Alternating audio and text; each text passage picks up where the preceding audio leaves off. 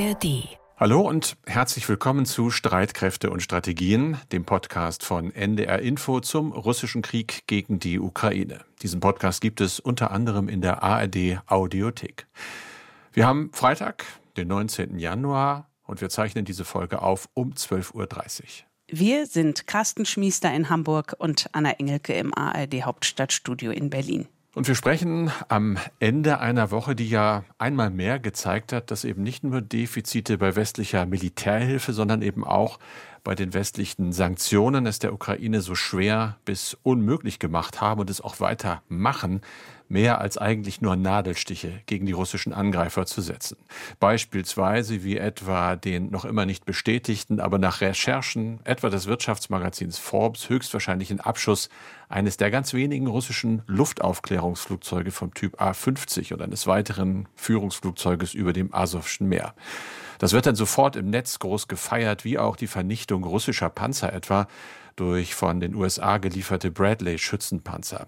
Aber es ändert eben nichts an der gegenwärtigen Paz-Situation und auch nicht an der Tatsache, dass die Aussichten für die Ukraine aktuell nicht eben besonders gut sind. Zugesagte, aber weiter ausbleibende Milliarden aus dem Westen und immer wieder Berichte über wenig bis komplett unwirksame Sanktionen gegen Moskau. Wie zuletzt Informationen auch der ARD, nach denen in vielen russischen Waffen weiterhin westliche Bauteile gefunden werden.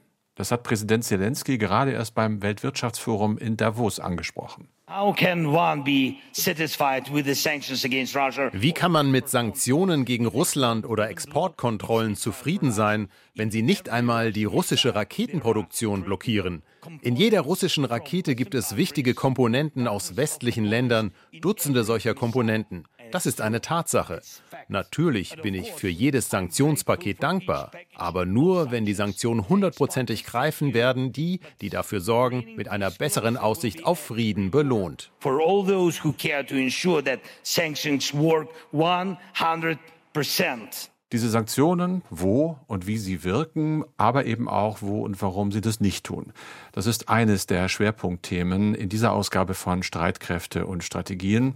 Anna spricht darüber mit einem ausgewiesenen Fachmann, mit Janis Kluge von der Stiftung Wissenschaft und Politik.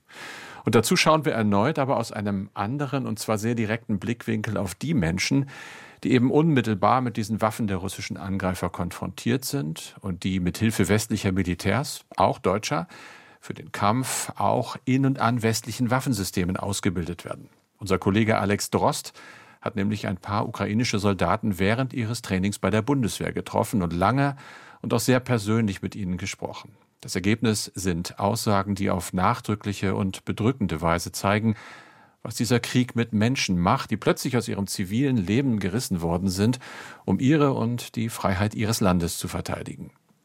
Aber erstmal, Anna, geht es um die Lage in der Ukraine und vor allem, was im Zusammenhang damit wichtig ist.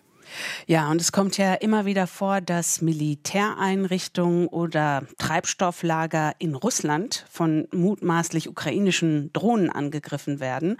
Und so auch an diesem Freitag, in der Nacht in, äh, von Donnerstag auf Freitag in der westrussischen Region Briansk. Und dort ist nach offiziellen Angaben nach einem ukrainischen Drohnenangriff ein Brand in einem Öllager ausgebrochen. Die russische Luftverteidigung habe das Geschoss Geschoss zwar im Anflug abgefangen, heißt es, dennoch sei dabei der geladene Sprengstoff auf die Ölanlage in der Stadt Klinzi gefallen. Das schreibt der Gouverneur von Briansk, Alexander Bogomas, an diesem Freitagmorgen auf Telegram.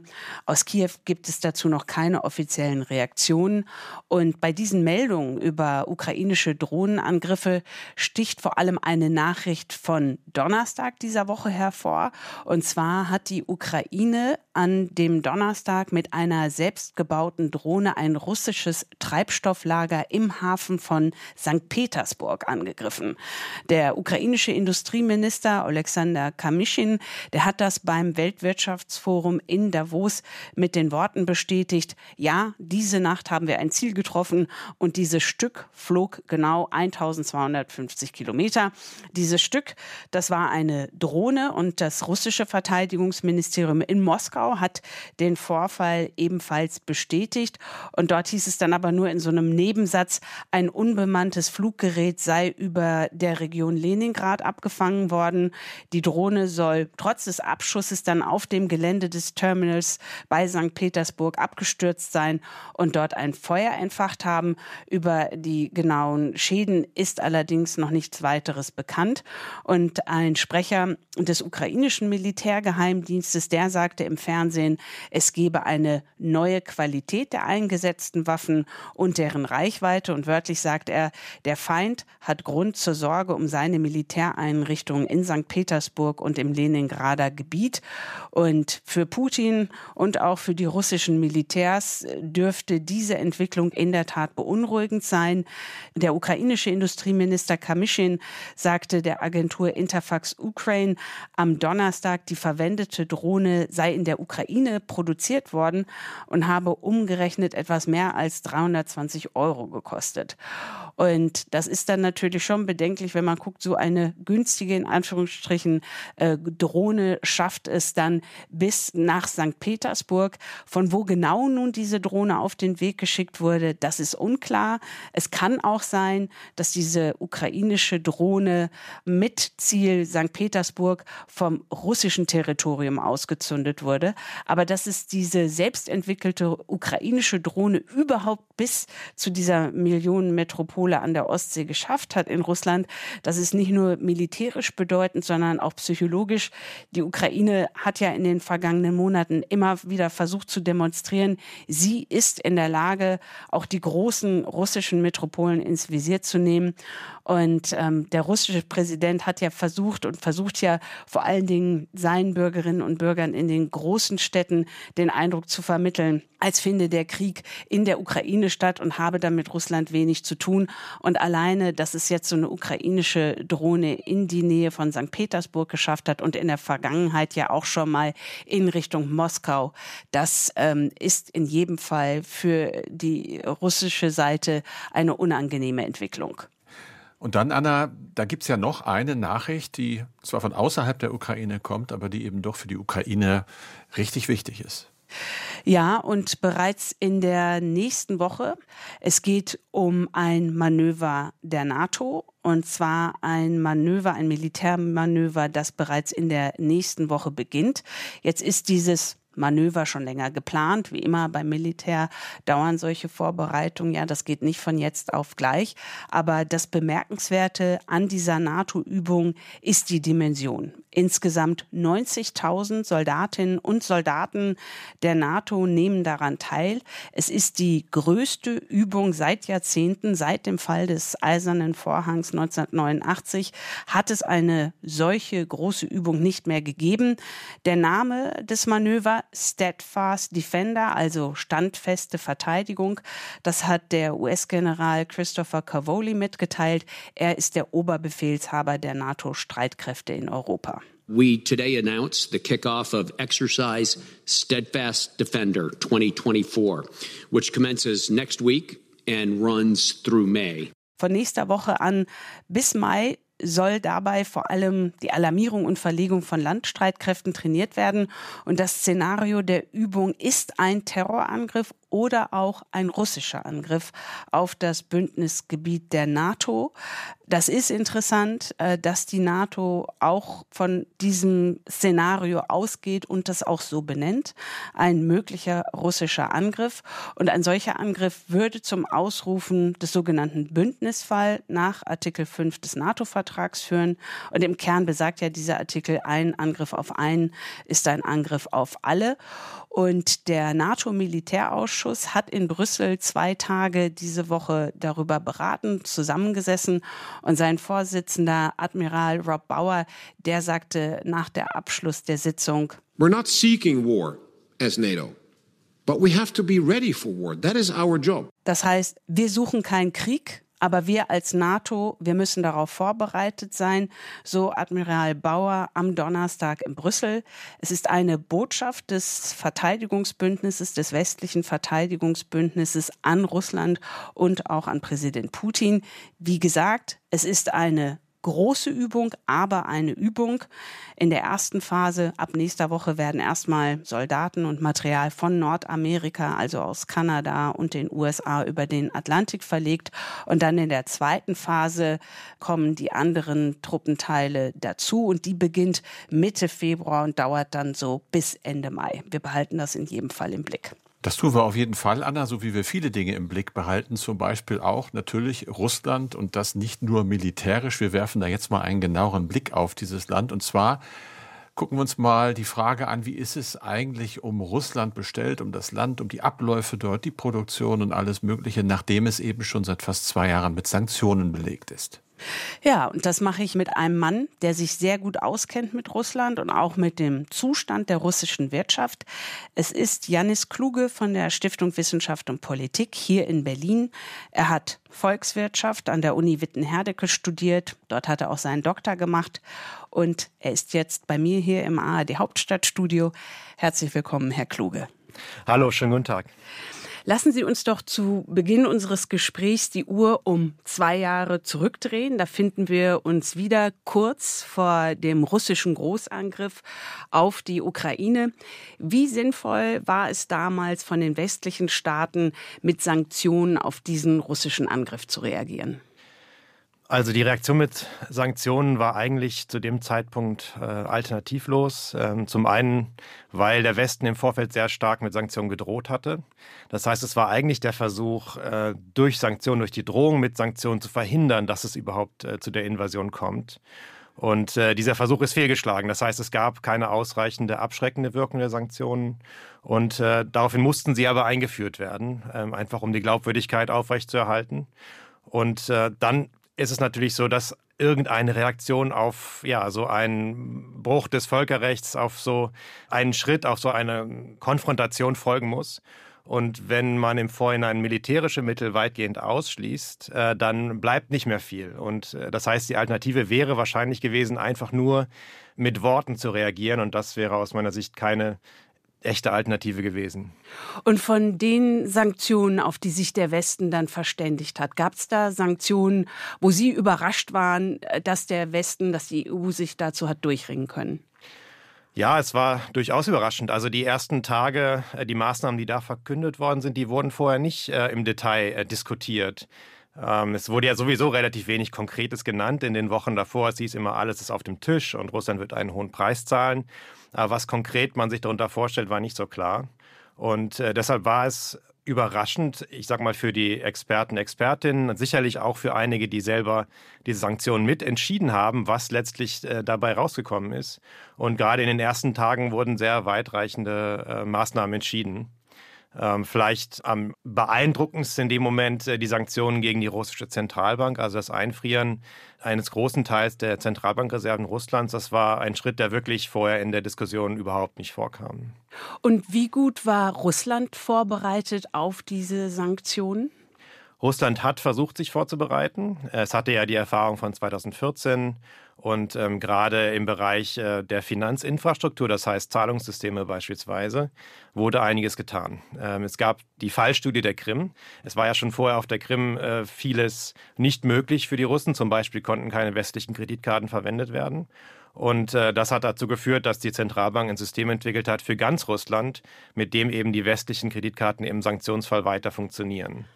Und das war eine Maßnahme der Vorbereitung, die erfolgreich war. In anderen Bereichen war man nicht gut vorbereitet. Also Zentralbank hat beispielsweise auch in den Jahren vor den Sanktionen Reserven umgeschichtet, aus dem Dollar raus. Da hatte man Befürchtungen, aber in den Euro und in den Yen. Und ähm, als die Reserven dann eingefroren worden sind, sind auch diese praktisch diese neu aufgebauten Reserven mit eingefroren worden. Das heißt, damit hat man offenbar nicht gerechnet. Man muss aber auch sagen, dass man sich auf Sanktionen, gerade auf solche Sanktionen, nicht wirklich äh, vollständig vorbereiten kann. Äh, man kommt dann in eine Situation, wo das ja eine Art Selbstmord aus Angst vor dem Tod wäre. Das heißt, man kann nicht alle wirtschaftlichen Verbindungen kappen, man kann auch nicht vollständig auf westliche Währungen verzichten, ohne dass das schon im Vorfeld eben massive wirtschaftliche Auswirkungen für Russland gehabt hätte. Hm. Wenn Sie jetzt so ähm, auf die Sanktionen schauen, auf die vergangenen zwei Jahre, welche haben besonders gut funktioniert? Also wo hat es sich sich gelohnt, in Anführungsstrichen, ähm, dass der Westen sie gemacht hat? Funktionieren von Sanktionen ist ähm, eine gute Frage, ein schwammiger Begriff. Äh, jeder kann da praktisch etwas selbst festlegen, weil es nicht beim Sanktionieren selbst festgelegt wird, was eigentlich genau das Ziel ist. Also es ist vage festgelegt. Russland soll einen hohen Preis zahlen. Ähm, Russland äh, soll es erschwert werden, diesen Krieg zu führen. Das wird aus meiner Sicht auch bewusst vage gehalten äh, von Politikerinnen und Politikern, weil es eben im Vorhinein noch unklar ist, was dabei herauskommt. Aber es gibt natürlich Erwartungen. Und man kann darauf schauen, wie sehr die Sanktionen letztlich Putin stören oder wie sehr sie einen Einfluss haben. Da gibt es einige Sanktionen, bei denen das mehr der Fall ist und andere weniger. Interessanterweise sind äh, gerade diese Sanktionen, wo wir uns jetzt besonders viel mit Umgehung beschäftigen und vielleicht besonders den Eindruck haben, dass sie nicht funktionieren, die, die wahrscheinlich auch am schmerzhaftesten sind gleichzeitig. Da geht es um, vor allen Dingen um Technologien, die nicht mehr nach Russland kommen können. Da findet unglaublich viel Umgehung statt. Aber gleichzeitig ist das das, was Russland auch am meisten wehtut und was vielleicht am ehesten noch einen Einfluss darauf hat, was auf dem Schlachtfeld in der Ukraine passiert. Mhm. Und wenn man jetzt darauf schaut, was hat nicht so gut funktioniert? Wir hatten, also was letztendlich ja Putin gemacht hat, ist, dass er Energie als Waffe eingesetzt hat. Äh, er hat uns ja erst den Gashahn abgedreht und ähm, der Westen hat dann ja auch in bestimmten Energiebereichen mit Sanktionen reagiert. Haben die gut funktioniert aus Ihrer Sicht? Die haben schon funktioniert. Also wenn man ähm, als Maßstab nimmt, wie viel Einnahmen Russland entgangen sind, dann sind das Dutzende von Milliarden US-Dollar. Und es ist auch weiterhin so, dass Russland jeden Monat Milliarden verliert durch die Sanktionen. Das Problem an der Stelle ist, dass es eben noch weitere Faktoren gibt, die den Erfolg beeinflussen. Und das ist äh, auf der einen Seite natürlich äh, der Weltmarkt, das heißt der Ölpreis allgemein. Wenn der hoch ist, dann können auch, wirken auch die besten Sanktionen gegen Russlands Ölindustrie nicht sehr stark. Ganz und einfach, weil die Russen dann mit dem Verkauf von Öl sehr viel Geld verdienen, viel mehr als zu Nicht-Kriegszeiten. Genau, auch weil es dann eben eine ja, gewisse Knappheit gibt auf dem Weltmarkt und das schränkt auch unsere Möglichkeiten ein, Russlands Ölexport zu reduzieren, äh, wirkungsvoll.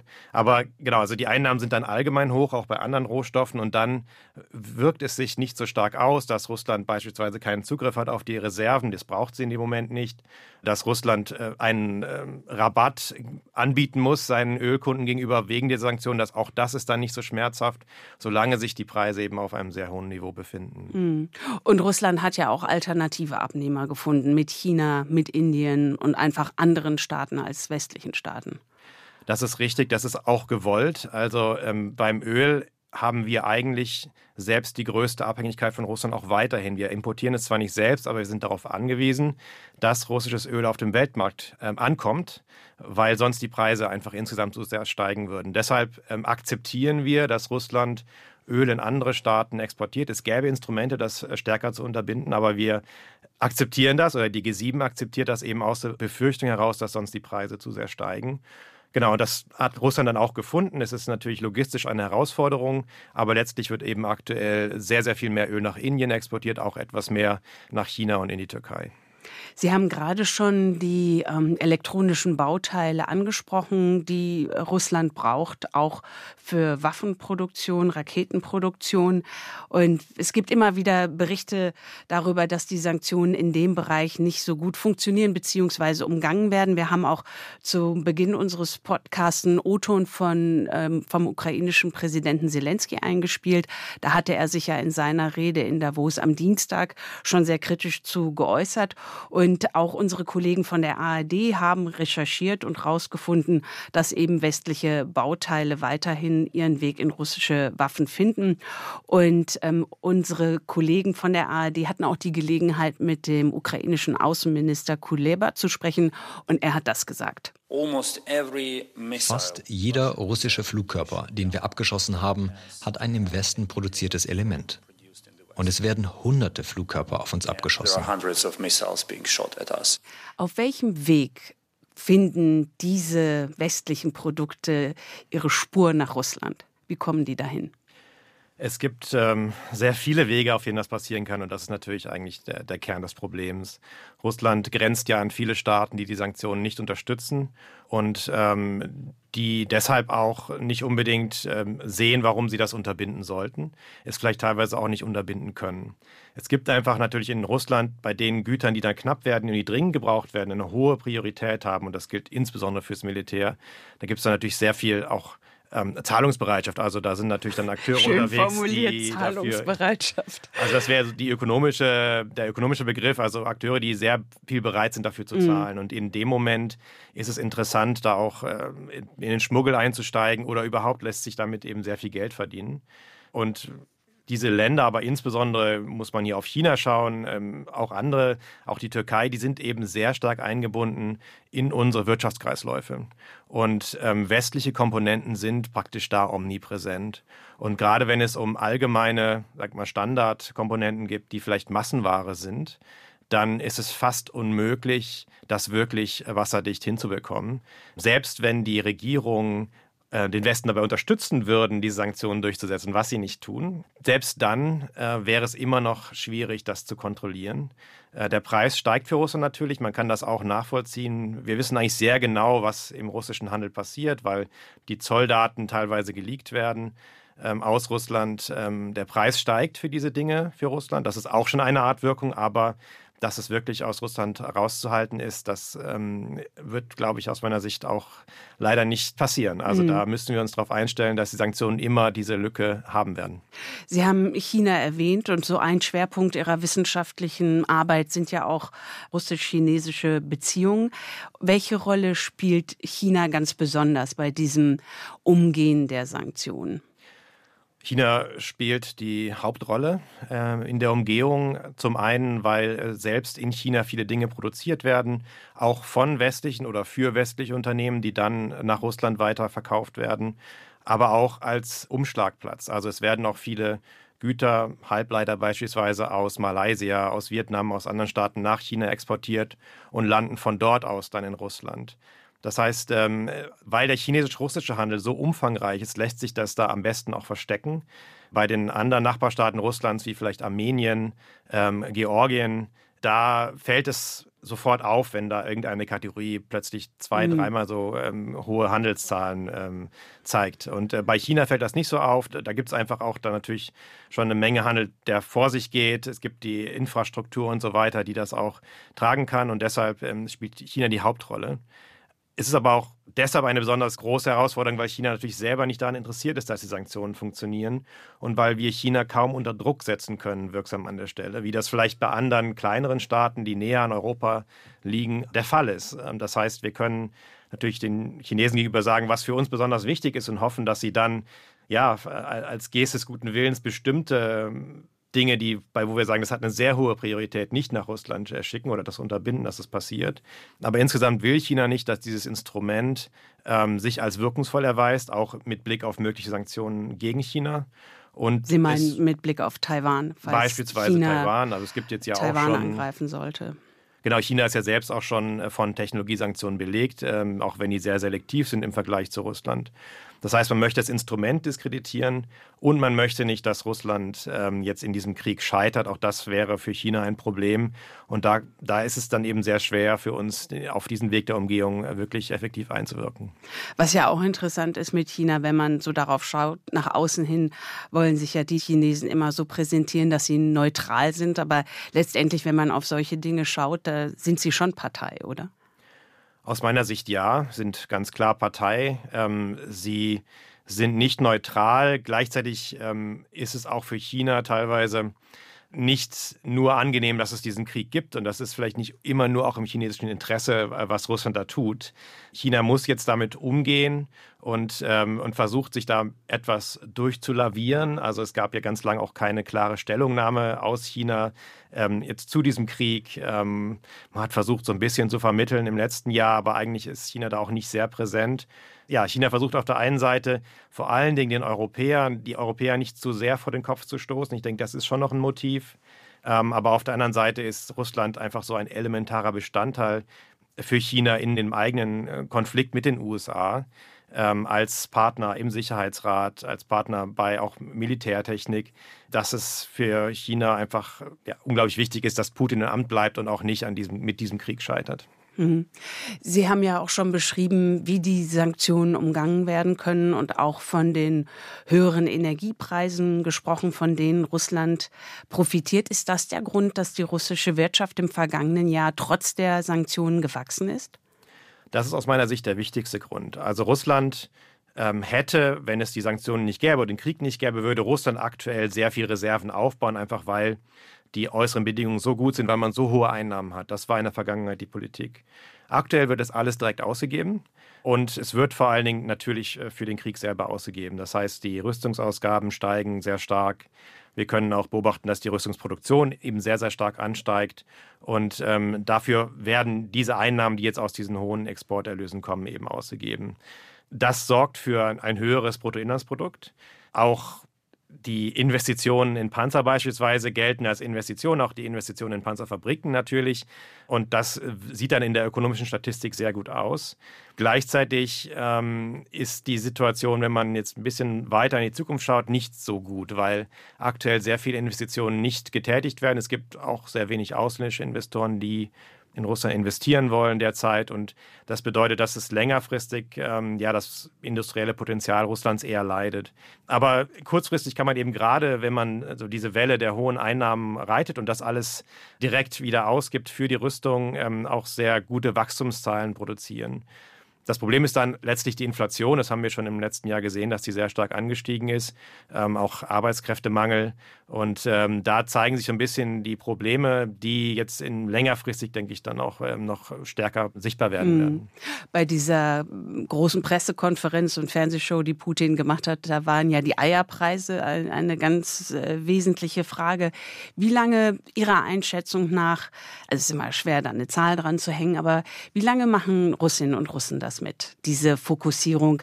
Ich weiß, Sie mögen den Begriff Kriegswirtschaft nicht so, aber auf jeden Fall auf ähm, das Militärische bei dem ganzen Wirtschaften in Russland im Mittelpunkt steht. Ja, der Punkt mit der Kriegswirtschaft ist tatsächlich auch für die Frage, glaube ich, der wichtigste. Also für Putin und für seine Politik ist es entscheidend, dass für die Bevölkerung, wenn sie mögen, der Krieg erstmal weit weg ist und dass ihr eigenes Leben nicht so sehr betrifft. Das heißt, ähm, für die meisten Russen ist es gerade wirtschaftlich eigentlich eher eine gute Zeit. Wir haben gesehen, in den letzten ein, zwei Jahren sind auch die, auch die realen Einkommen gestiegen. Das ist einfach, wie gesagt, ein Effekt davon, dass der Staat aktuell so viel ausgibt. Und äh, deshalb gibt es auch da keine Un Unzufriedenheit mit der Wirtschaftspolitik. Warum auch? Es betrifft zwar ein, einige Gruppen betrifft es sehr hart, die jetzt mit dem Westen äh, oder westlichen Unternehmen zusammengearbeitet haben, aber die Allgemeinheit trifft es nicht sehr hart und man kann durchaus das Gefühl bekommen, das erzählen mir Leute, die auch in, in Moskau wohnen beispielsweise, dass es da gerade boomt. Das Problem, wie gesagt, ist, wo die wirtschaftlichen Probleme dann politisch werden, das ist die Inflation. Das ist das Problem, wo es keine einfachen, keinen einfachen Ausweg gibt und ähm, wo es dann auch zu Unzufriedenheit kommen kann. Sie haben das beschrieben bei den Eierpreisen. Es gilt für ganz viele Dinge, die in Russland gerade sehr viel teurer geworden sind. Und da gibt es keine einfache Lösung. Wie lange das gut gehen kann, ich glaube, es sind schon noch einige Jahre. Mhm. Es gibt auch viele Möglichkeiten äh, für die Regierung weiterhin einzugreifen, weiterhin Probleme, die aktuell auftreten, in die Zukunft zu schieben. Und ähm, Russland steht nicht so schlecht da, dass, äh, dass die Regierung jetzt nicht mehr handlungsfähig ist, um wirtschaftlichen Problemen entgegenzuwirken. Wenn es Probleme geben wird, ähm, also eher längerfristig und auch vielleicht eher aus einer anderen Ecke. Also ich frage mich teilweise auch bei den, bei den hohen Verlusten, ob die sich vielleicht irgendwann mal auswirken auf die Einstellung der Bevölkerung. Von der wirtschaftlichen Seite erwarte ich nicht, dass es auf diesem Wege eine unmittelbare Wirkung mhm. gibt. Ähm, das ist, glaube ich, auch nicht das Hauptziel der Sanktionen aktuell.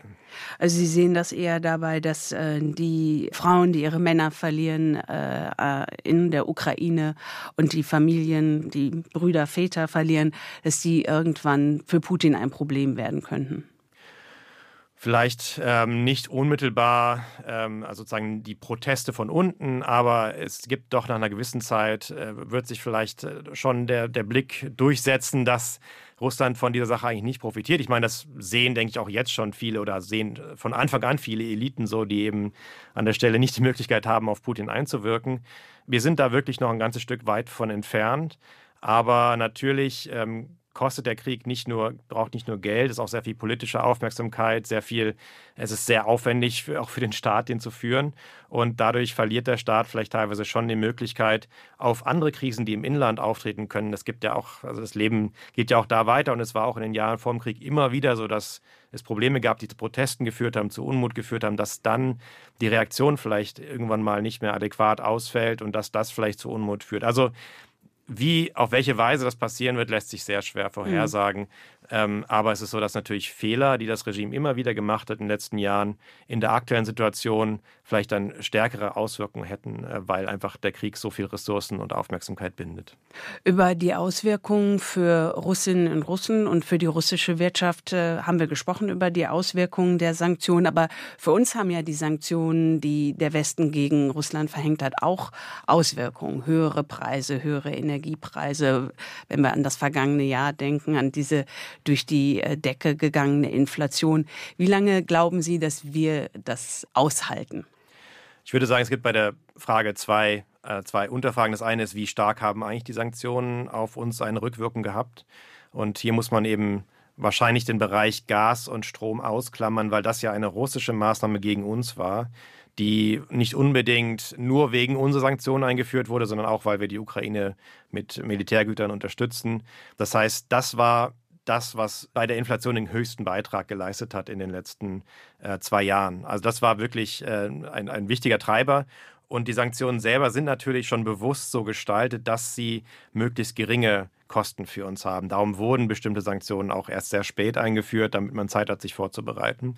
Und haben einen deutlich geringeren Beitrag zur Inflation geleistet, als es beispielsweise eben über die Gaspreise kam. Das ist der erste Teil. Ich würde sagen, dass die Kosten der Sanktionen eben da teilweise nicht korrekt zugeordnet werden, dass sie eigentlich kleiner sind, als es den Anschein hat, weil wir einmal natürlich in der Phase nach Corona, aber auch durch den Stopp der Gaslieferung eben andere Faktoren hatten, die sehr stark die Inflation getrieben haben. Und ähm, bei der Frage, wie lange wir das durchhalten, ist es so, dass durch die Sanktionen bestimmte Handelsrouten, Handelsverbindungen sich umstellen aber die stellen sich eigentlich eher permanent um. Das heißt, es gibt dadurch kein großes Verlangen bei Managern oder bei anderen wirtschaftlichen Akteuren zurückzukehren zu dem, was vorher war. Wir haben jetzt LNG-Terminals. Ähm, die Unternehmen, die in Russland aktiv waren, haben ihre Investitionen abgeschrieben. Es gibt neue Abnehmer auch für, für Kunden, die vielleicht vorher in Russland waren. Und von der russischen Seite ist es genauso. Die haben jetzt ihre Abnehmer in China, in Indien für Öl und äh, versuchen natürlich auch da jetzt in Infrastruktur zu investieren. Das heißt, man stellt sich darauf ein und es gibt nicht so den Druck, zurückzukehren zu der Welt vorher. Man kann zwar immer noch, könnte immer noch potenziell sehr viel Geld verdienen in diesem Handel, aber ähm, es ist nicht, ähm, also die Wirkung der Sanktionen wird eigentlich im, im Laufe der Zeit eher schwächer und der Anreiz, äh, zurückzukehren zu einer Situation ohne Sanktionen, ist eigentlich sehr gering. Mhm. Eine Frage noch zum Schluss. Das ist mir aufgefallen in der Vorbereitung auf unser Gespräch. Sie haben ähm, in einem Interview gesagt, für uns im Westen ist die Ukraine-Hilfe nicht so teuer. Also wegkommen von Russland jetzt hin zur Ukraine. Und da hatten Sie gesagt, wenn man auf die Milliardenhilfen aus Deutschland und aus der gesamten EU und auf den USA guckt, dann könnte man da schon einiges erreichen erreichen, wenn man vergleichsweise kleine Beträge zusammenschmeißt. Können Sie uns das noch mal zum Schluss erklären, warum Sie meinen, dass für uns eigentlich die Ukraine-Hilfe nicht so teuer ist, wo ja bei vielen Menschen der Eindruck ist, das kostet uns sehr, sehr viel Geld? Ja, aus meiner Sicht ist der Preis der Ukraine-Hilfe unnötig politisiert worden. Es ist eigentlich ein aus meiner Sicht kleiner Faktor, auch im Haushalt letztlich. Also wenn wir über 8 Milliarden sprechen, ist Für natürlich ein absolut Haushalt gesehen sehr, sehr hoher Betrag. Ne? Bei Preis müssen wir darüber nachdenken, worum geht es eigentlich. Das, da können sich die Einschätzungen unterscheiden. Aus meiner Sicht ist es eine sehr wichtige Herausforderung für Deutschland oder für den Westen allgemein. Es geht um die Sicherheit, es geht um die Verhinderung auch von Worst-Case-Szenarien, die wirklich sehr dramatisch ausfallen können. Und da ist das aus meiner Sicht eben ein sehr geringer Preis. Also wir reden dann von vielleicht 0,2 Prozent des Bruttoinlandsprodukts, 0,3 Prozent. Also das ist die Größenordnung.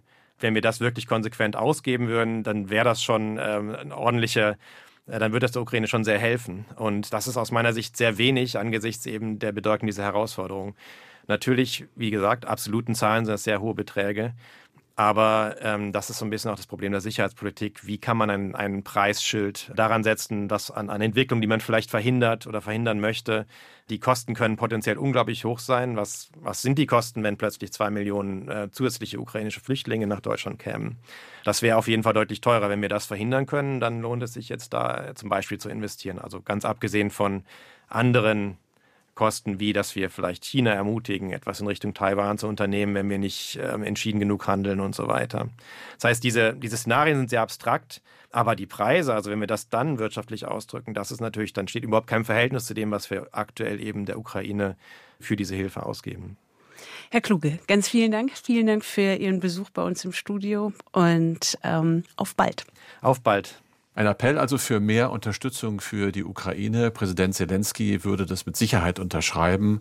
Er war ja in diesen Tagen in Davos beim Weltwirtschaftsforum und da hat er in meinen Worten mal gesagt, dass es eine bessere Aussicht auf Frieden eigentlich nur dann gibt, wenn die westlichen Sanktionen auch zu 100 Prozent wirken würden.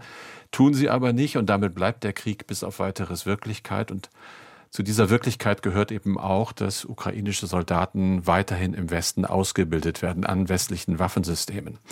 Bislang stand Dezember 23 sind mehr als 10.000 ukrainische Soldaten allein bei der Bundeswehr ausgebildet worden, auch am Kampfpanzer Leopard 1 und 2. Anfang vergangenen Jahres hatte sich Verteidigungsminister Pistorius ja pressewirksam selbst ein Bild von dieser Ausbildung im niedersächsischen Munster gemacht. Mit dabei war damals auch unser Kollege Alex Drost und das war für ihn die erste Gelegenheit, mal mit ukrainischen Soldaten zu sprechen.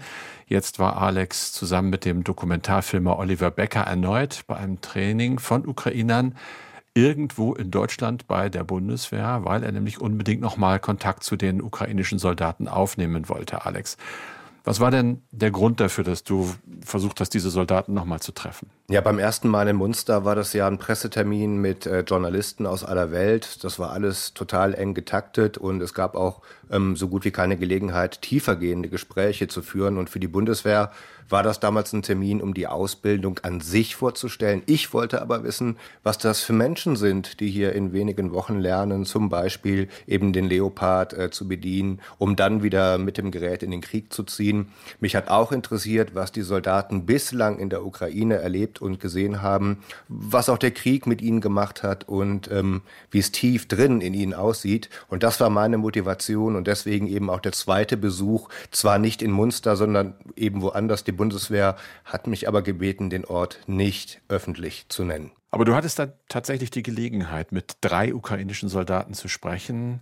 Was kannst du sagen? Unter welchen Umständen habt ihr euch getroffen? Ja, das war hm, relativ spät abends, denn die Ukrainer, die wollten trotz des Interviews eben nicht äh, auf Teile ihrer Ausbildung verzichten. Dabei sind äh, zwölf Stundentage überhaupt keine Ausnahme, sondern eher, eher die Regel. Getroffen haben wir uns dann in einem Ausbildungscamp, in einem sehr großen Zelt, wo mehrere Panzer nebeneinander standen. Es war bitterkalt und äh, den Ukrainern hat man auch den langen Tag äh, durchaus angesehen. Die hatten noch ganz ölige Hände und müde Gesichter. Die wollten sie zwar auch zeigen, selbst vor der Kamera, die mussten allerdings davon überzeugt werden, dass das vielleicht keine so gute Idee ist, äh, eben aus Sicherheitsgründen. Deswegen saßen die drei am Ende auch allesamt da, das Gesicht bis über die Ohren mit einem Schlauchschal bedeckt, denn auch die Ohren, die können biometrisch erfasst werden, was wiederum Rückschlüsse auf die Identität der Soldaten zulassen würde.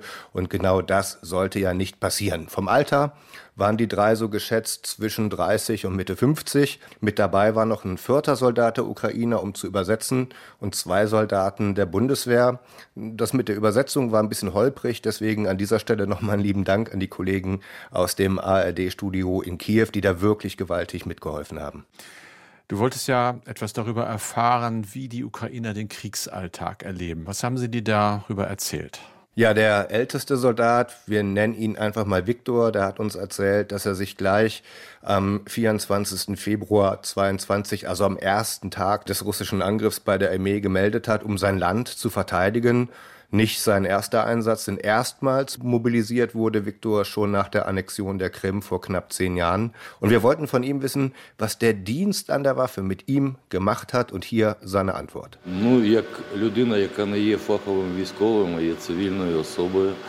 Für mich als Zivilist war die erste Kampferfahrung, sagen wir mal, ein wenig schockierend. Aber als mir klar wurde, dass es sich nicht nur um einen bewaffneten Konflikt handelt, sondern um einen echten Krieg, ging es darum, dass entweder du am Leben bleibst oder dein Feind. Diese Frage stellte sich fortan nicht mehr.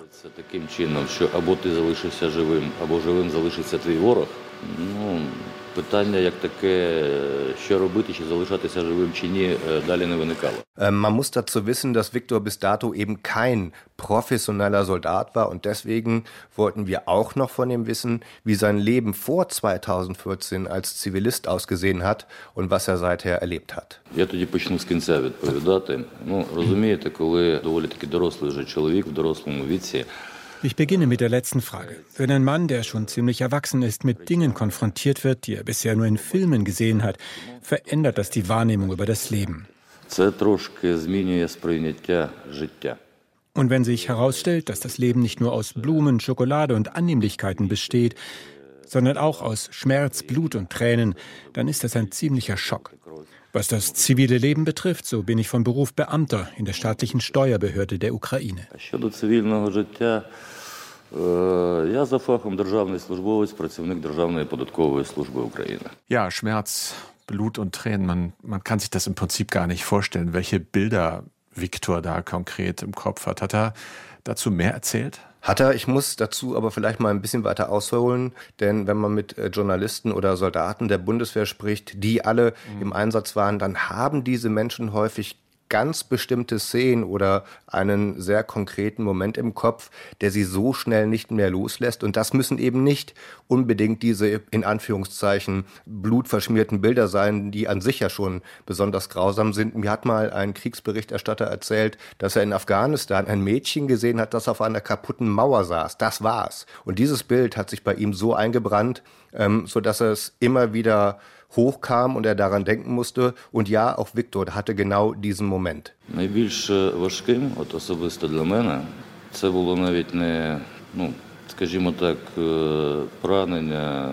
Die Wunden, die Toten, das Blut, das ist schon sehr schwer. Aber man fängt an, das philosophisch zu betrachten. Ставиться філософськи. Найбільш тяжким для сприйняття для мене було am schwierigsten war es für mich, die verlassenen Häuser von Zivilisten zu sehen, die dort ihr Leben gelebt hatten und als der Krieg kam, flohen und alles zurückließen. Alles. Zum Beispiel Fotos der Urgroßeltern. Das ist etwas Einzigartiges. Das sind keine digitalen Fotos. Das ist etwas, das nur einmal existiert. Aber die Leute geben sogar das auf, um ihr Leben zu retten. Das war schwierig. Те, що існує в одному примірнику. Але люди кидали навіть те, рятуючи своє життя. Оце було важко. Und schwierig für ihn war natürlich auch der erste reale Kampf. Dazu sagte Viktor, dass sich der zivile Anteil in einem Menschen im Krieg sehr schnell verabschiedet, was meist nach der ersten Schlacht oder dem ersten Treffer passiert. Danach werde man automatisch zu einem Soldaten, der auf einmal hören kann, zum Beispiel, wohin Munition fliegt oder ob sie in der Nähe oder weit weg einschlagen wird. Und das alles spielt sich eben auch fernab der Familie ab, dieser Sinneswandel. Всі ті, хто мобілізований, ті, хто мобілізований, вони захищають Verstehen Sie eines, während man sein Land verteidigt, wird man seiner Familie und seiner Kinder beraubt. Und nichts kann es kompensieren, wenn Kinder ohne Vater aufwachsen. Nun, den Krieg wird es noch geben, aber Kinder sind nur einmal jung. Війна ще буде, а діти бувають малими лише один раз. Das gleiche gilt natürlich auch für russische Soldaten und deren Kinder, aber Viktor sagt, da gäbe es trotzdem einen gewaltigen Unterschied, denn den Russen sei der Angriff auf ein anderes Land befohlen worden. Wie denkt Viktor denn eigentlich über die russischen Soldaten? Hat er zu denen noch ein bisschen mehr gesagt? Ja, hat er in der Tat. Auf die Frage hat Viktor auch sehr philosophisch geantwortet und gesagt, dass Soldaten, völlig egal welche Uniform sie tragen, trotz allem ja menschlich handeln können, auch gegenüber dem Feind, indem sie zum Beispiel Zivilisten im Krieg bestmöglich äh, schonen und äh, Kriegsgefangene ordentlich behandeln. Diese Menschlichkeit kann Viktor bei den russischen Soldaten aber offenbar nicht erkennen. Жорстокість, яка Grausamkeit, also dem Feind absichtlich Leid zuzufügen, ist keine Manifestation von Menschlichkeit und Humanität. Das gehört nicht einmal zum Charakterzug eines Soldaten. Es ist der Charakterzug eines Barbaren. Und ein anderer ukrainischer Soldat, den nennen wir jetzt mal Anatoli, der hat dazu ergänzt, äh, dass sich bei ihm gegenüber den Russen mittlerweile sehr viel Hass und auch Rachegedanken entwickelt hätten. Wir erwerben sehr nützliches Wissen und werden dieses Wissen hoffentlich so effektiv wie möglich anwenden, um den Feind zu neutralisieren. Das ist jetzt die Hauptsache für uns. Das Wichtigste ist, unser Land so schnell wie möglich zu befreien und zu unseren Familien zurückzukehren.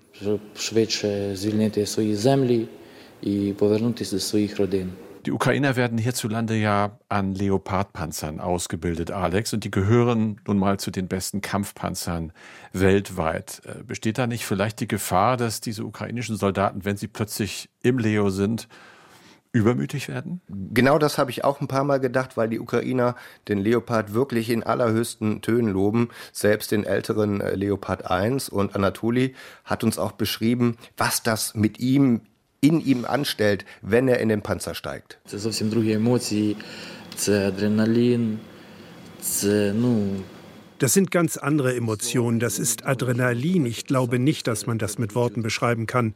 Man muss es fühlen. Es ist wichtig, dass der ganze Mechanismus gut koordiniert ist. Davon hängt alles ab. Qualitätsarbeit, Treffer, Geschwindigkeit, alles. Die Maschine ist sehr wendig, sie schießt sehr genau. Heute, als ich beim Schießen war, habe ich das schon gespürt. Sie ist sehr schnell, sowohl vorwärts als auch rückwärts. Und das gibt uns einen großen Vorteil gegenüber dem Feind. Вона дуже швидка як вперед, так і назад. І цим ми маємо велику перевагу над ворогом. Швидкість і точність. Und dazu vielleicht noch eine Anekdote, wenn die Ukrainer äh, mit den alten russischen T-64 oder äh, T-72 Panzern im Gefecht sind und ausweichen müssen, dann drehen sie in der Regel um und fahren davon. Das wollen sie instinktiv auch mit dem Leopard so machen, was aber überhaupt keine gute Idee ist, denn das Heck ist deutlich schwächer gepanzert als die Front und außerdem fährt der Panzer rückwärts quasi genauso schnell wie vorwärts. Das muss den Ukrainern während der Ausbildung regelrecht immer wieder eingetrichtert werden. Ja, kann man aber nachvollziehen, wenn die sich an das alte Gerät gewöhnt haben. Interessant. Ihr hattet ja noch einen dritten ukrainischen Soldaten dabei und mit ihm gesprochen. Was hat der euch denn erzählt? Ja, das war eher so ein Typ, den ich als relativ unsicher und schüchtern beschreiben würde. Er hat auch deswegen nicht so viel erzählt. Was wir aber immer wieder raushören konnten, war, wie wichtig für ihn diese Ausbildung in Deutschland ist. Ну, я вам скажу так, я як в екіпажі командира роти, я должен знати більше, ніж всі. Ich bin die rechte Hand des Kompaniechefs. Wenn es irgendwelche Maschinenschäden gibt, müssen wir das selbst reparieren. Ja, ну, деякі поломки, і ще щось. Надо устранять, нам буде самим там. Ich versuche während meiner Ausbildung hier alles zu lernen, damit ich alles weiß. Ich bin nicht hierher gekommen, um Spaß zu haben, sondern um zu lernen. Я сюди приїхав не гуляти, вчитися. Und den Eindruck teilen auch die Ausbilder der Bundeswehr, die die Ukrainer immer wieder regelrecht dazu zwingen müssen, auch mal Pause zu machen. Denn irgendwann ist ja klar, ist der Kopf äh, von der Ausbildung einfach voll und körperlich muss man natürlich auch mal runterkommen. Wie gesagt, zwölf Stunden Ausbildung pro Tag, auch an den Wochenenden. Das ist schon wirklich mal eine Ansage. Und deine Gespräche waren auch eine Ansage, Alex. Das ist was, was einem noch durch den Kopf geht. Ein bisschen länger, glaube ich. Vielen Dank dafür. Sehr gerne. Und wir melden uns am Dienstag wieder mit einer neuen Folge von Streitkräfte und Strategien. Und bis dahin freuen wir uns wie immer über Anregungen von euch und von Ihnen, über Lob und Kritik. Alles bitte per Mail an streitkräfte.ndr.de. Es verabschieden sich Carsten Schmiester und Anna Engelke. Und jetzt noch ein Tipp für die ARD Audiothek. Warum lässt uns die Kölner Silvesternacht 2015 bis heute nicht los? Warum prägt diese Nacht auch heute noch politische Debatten oder Social-Media-Diskussionen? Darum geht es in diesem Podcast. Manchmal holt einen die Vergangenheit wieder ein. Und manchmal verändert diese Vergangenheit uns alle. In diesem Fall ist das die Kölner Silvesternacht also ohne das jetzt rassistisch zu meinen, aber es waren sehr viele ausländische Personen. Und dann hat er mir einfach aktiv zwischen den Schritt gefasst, auch feste.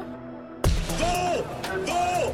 Wo war ihr Silvester? Wir werden sie jagen.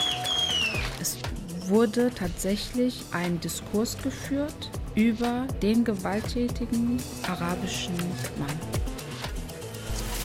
Das alles hört ihr in Cut, das Silvester, das uns verfolgt. Es geht um deutsche Identität. Wer gehört dazu und wer nicht? Und wer hat hier eigentlich Angst vor wem? Ein neuer Doku-Podcast des WDR für die ARD. Fünf Folgen ab dem 18. Januar überall dort, wo es Podcasts gibt. Und komplett werbefrei in der ARD-Audiothek.